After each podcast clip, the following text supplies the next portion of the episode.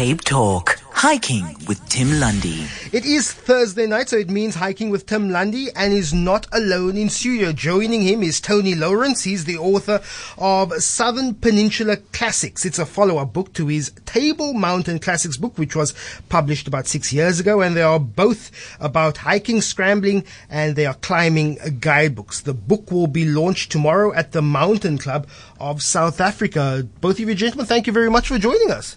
It's good to be here. It, it seems as if the hiking you, fraternity all knows each other because you guys seem to be chatting as if you were long-time mates. Also, Tony, we had a um, a guest in yesterday, last night, um, uh, Rasmus Beats. He's a Okay. he's a radio podcast producer who's, who's doing some documentary series on on Dulcie September, and Walido I think was calling you, and then he said, "Oh, I know Tony." And and I think um, Rasmus is also a bit of a climber himself, so Yeah. I think it's a bit of a small, close knit community. Yeah, it is actually. But we start with uh, with you uh, as always, uh, Tim, about our uh, weekly uh, hi- uh, hiking safety and rescue roundup. What's been happening on our mountains? Good news is that there haven't been too many um, rescues this week. Uh, there was just one where guys had got themselves a little bit lost and we were able to give a position. So the guys went up and um, got them out and yeah, safely down. So that's the good news. Um, safety side also, it's been nice and quiet, which is great. There's been no incidents on the mountain that we need to worry about. Um, there was, however, one that I can think about now, which was on Signal Hill. Um, a lady got attacked and chased, um, and I was there the next day um, t- taking other people up. And I noticed that there was a huge SANParks and, and police presence, which is always a good thing to see. So hopefully they continue that and don't um, send them all away a couple of days later. And of course, caracals. People have been sharing that picture of that caracal Yes. on on uh, Table Mountain. All of the of, of this last week, I first think I saw it on Saturday, and up until today, I still see people sharing the, those pictures. Yeah, I know, because it is one of those things that is just very, very rare. Tony, have you ever come across a caracal on the mountain? No, I have not. Yeah, so it's But one of those things that's very. Absolutely weird on because social media. I, I- when I spoke to you on Sunday, Tim, about this, and you said you've never had the pleasure, and at the same time, we on that night we had people said. I see one quite regularly when I walk Really? uh, Rondebosch, yes. Up, um, I don't know which trail, but she says she lives in Rondebosch, so, so further up there. So it's either you have the luck or you don't. Yeah, exactly. Sure. Uh, maybe I make too much noise. I don't know.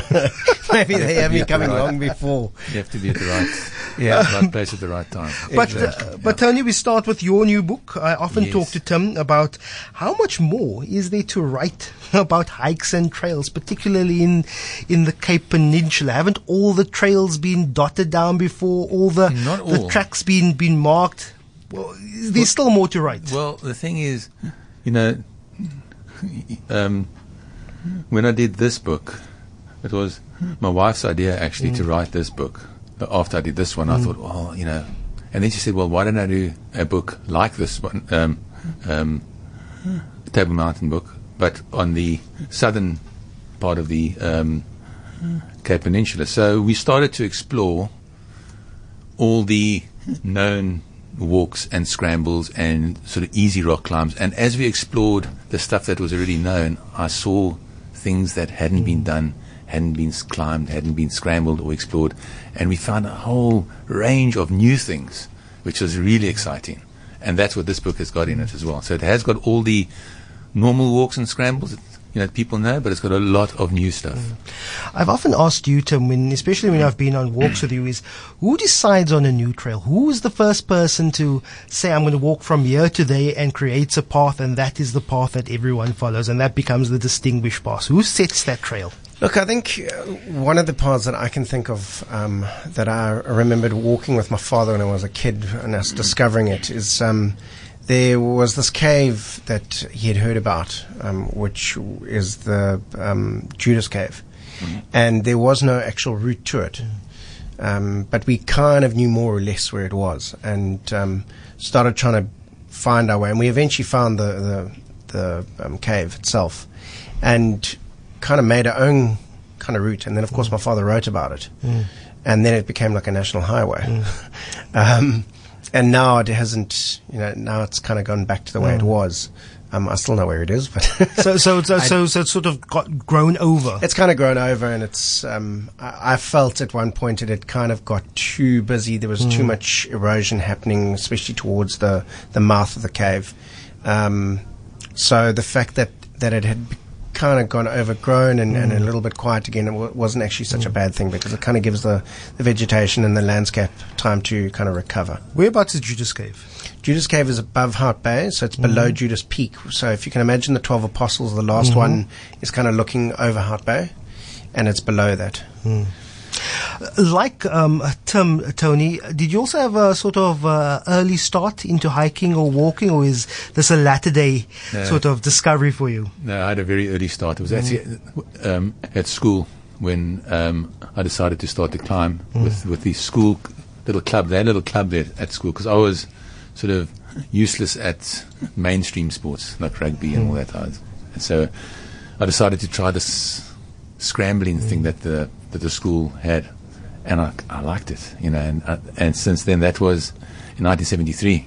So that's a long, long time uh, ago. Uh, so, so for us novices, what's the difference between walking, scrambling, hiking?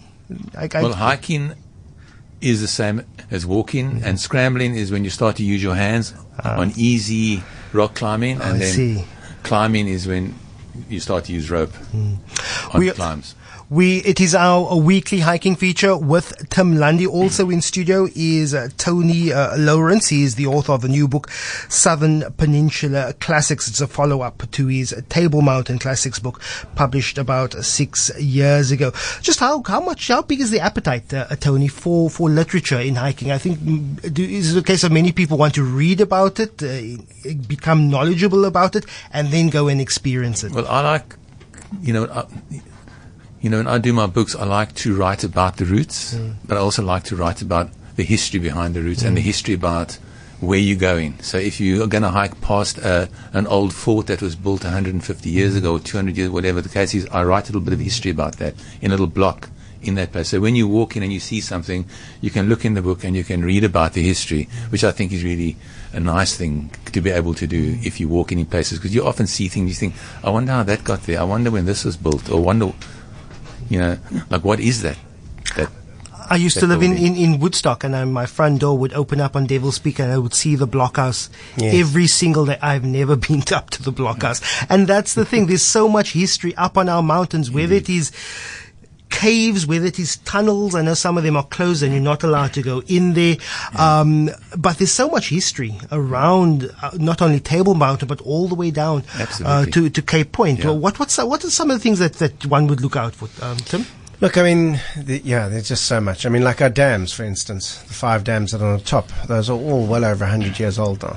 And um, they, w- w- for me, when I go and see them and you see the, the craftsmanship and the, and the hard labor that those guys used to have to go through to build those, um, so it, for me, it doesn't become, it's no longer just a hike. It's a, it's a journey that you go on and you, you see things and it's nice to as Tony says to to be able to see something and then you can actually talk about it or you can read up about it and um, understand it, it just makes the, the walk that much more interesting and, and what you're seeing just that much much more interesting. Tony, you mentioned a, a case that you weren't up for sort of um, formalized sports uh, in, school.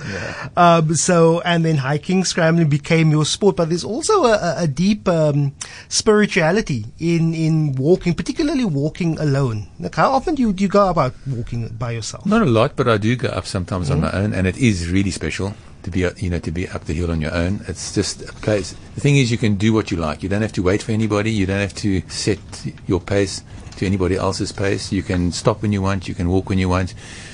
You can do you can do things which you feel um, might be a little bit dangerous, but you know, which you wouldn't do if you had someone else with you, and you can do, and you can you can just stop and you can look out over the the, the, the views wherever you are, whether it's here on Table Mountain or or further afield. Hmm. Like the Cederberg is such a spiritual place. It's such a beautiful, beautiful mountain range. We're in studio with uh, our resident hiking expert, Tim Lundy, but also joined by Tony Lawrence. If you have any questions for them on any uh, options or any hints or tips, you can call us on 021 446 0567 or WhatsApp us 072 567 1567. There's also the SMS line on 31567. I think I asked um, uh, Tim this in my first uh, time that I sat down with him. But where would you suggest, Tony, that uh, a, a, novice hiker, uh, someone sort of of the build similar to mine, uh, would be able to go up, uh, you know, as a, as a first time walker, particularly in, in, in the south? Well, there's lots of places where one can start. I think, you know, Silvermine is a really good place. Um, it's got easy walks, it's got short, long walks. Um, and you know you can end it with a nice swim in the dam or a braai at mm. you know at, at, the dam as well. It's, so that is that is I think the best place for someone who wants to start start hiking mm. sort of out in that area. You know, and the Noordhoek um, um, range is also good, but the Simonstown Mountains has got some really good stuff. Mm. Kalk Bay, Muizenberg.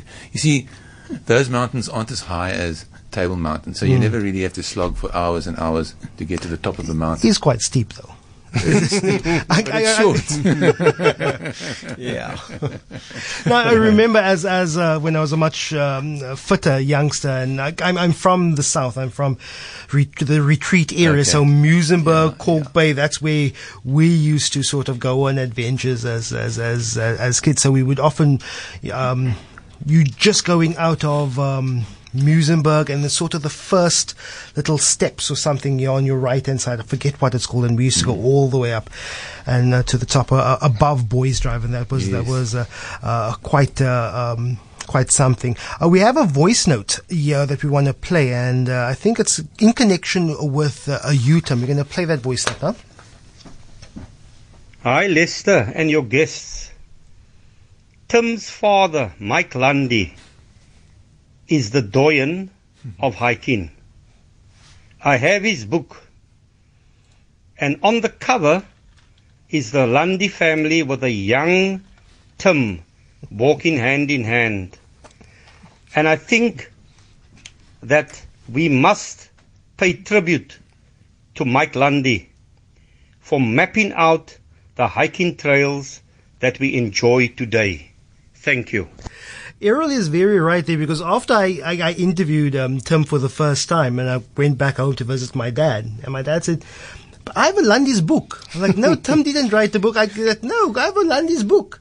And then it was that uh, um, Cape Peninsula walks. Yeah, the yes. easy, easy walks. Yes, Cape and Peninsula walks. Yeah. Almost every dad at one point had a book like that. Uh, Tony, how do you follow up from from? Uh, well, you, know, all, you know, you know, um, mm. of Mike Lundy's books as well. I mean, that's how that's where I started mm. when I started to explore the mountain. So the Mountain Club had a a little book on walks and scrambles mm. on um, Table Mountain, but you know, but for the rest, it was Mike Lundy's books. So all the books on in the Hout Bay area, mm. the Muizenberg area, Table Mountain, they were all his books, mm. and uh, that's where I started to to read through his books, and you know, and so I just one day I thought to myself, well, I can do this. do this as well, yeah. I'm going to do this as well. I'm going to write a book. it is Thursday night. It is our weekly hiking feature with uh, Tim Lundy. Also in studio is Tony Lawrence. He's the author of the book Southern Peninsula Classics. That's launching tomorrow at the Mountain Club of South Africa. If you have any uh, uh, pointers, if you have any uh, questions or tips to ask of Tim or of Tony, or you just want to drop a comment like Errol did from Blue Downs, you can call us 021 04460567 or you can WhatsApp us 072 We'll be back after this.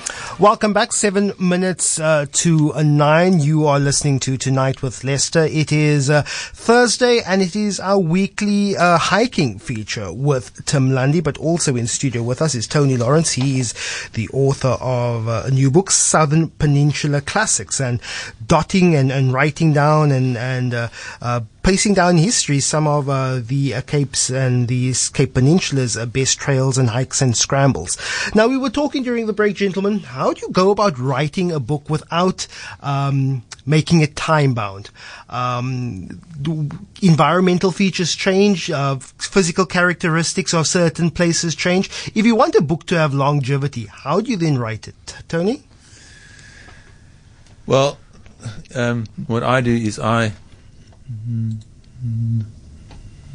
I, I sort of, you know, um, walk the, the, the hikes and scrambles, and I make my um, notes as I go along, and I try not to use things like like trees. You know, you know, as we s- uh, you know, as we said during the break, try to use time.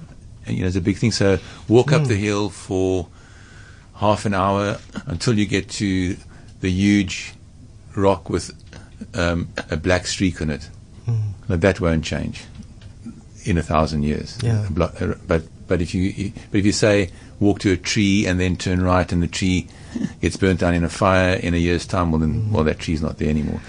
But things do change, and sometimes you have to just do updates, and um, you know, so, so the other thing is that I always try to tell people that sometimes they use my book and they come to me and they said, "Look, you know, we we walked this hike or we did this this route in your book and we got lost at this area and you didn't describe it very well." I, you know, the one thing you know that you have to sort of realize is that you can't dot the route on the mountain for everybody. They have to have a little bit of sense in in them about. Uh, you know about hiking and scrambling, you know, on a mountain. Do guidebooks come with, with disclaimers like that in that in that respect, uh, Tim? Oh yes, yeah, no, they need to. they have to.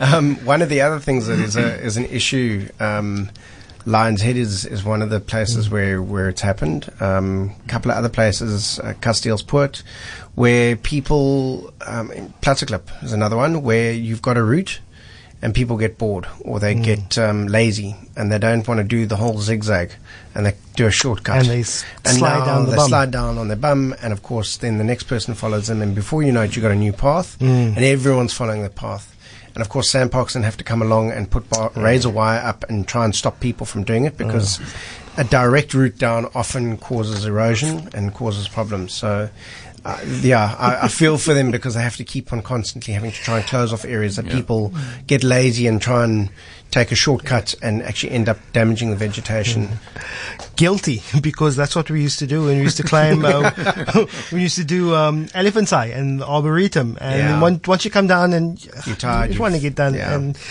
you're you're a teenage boy. exactly. Let's just chlay. Uh, we have another voice note now on 072 567 Hi, Lester and guests. Um, yesterday, when hiking up Platteklip Gorge in the evening, myself and a few mates came across a Himalayan tahr about uh, three fifths of the way up.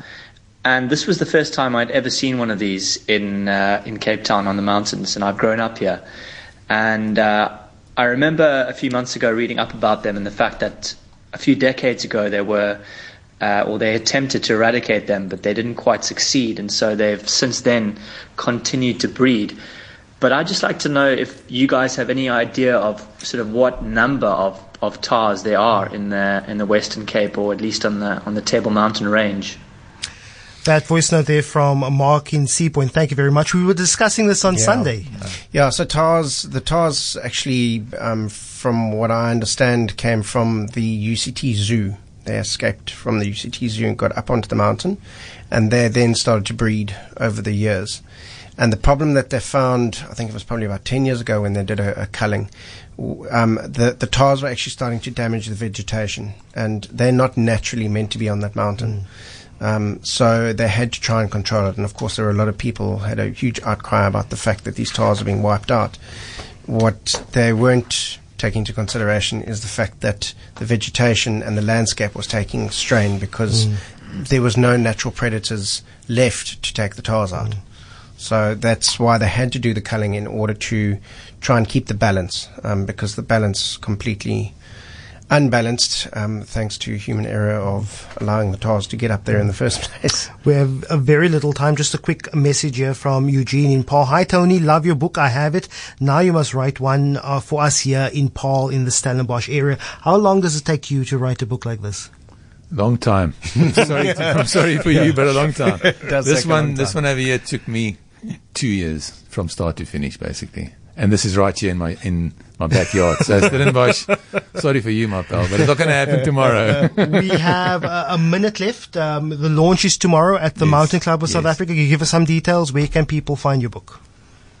Well, if they come to the launch, they can find it there, um, and and after that, it'll be on sale at most um, climbing shops and outdoor shops, and some bookshops like Wordsworth and Exclusives and those type of bookshops, uh, Kalk Bay Books and Hout Bay Books, and and the outdoor shops will have them. Tim, as always, you have the last word. If people want to get in touch with you, maybe go on a walk, book you for a walk exclusively with you, how can they get hold of you?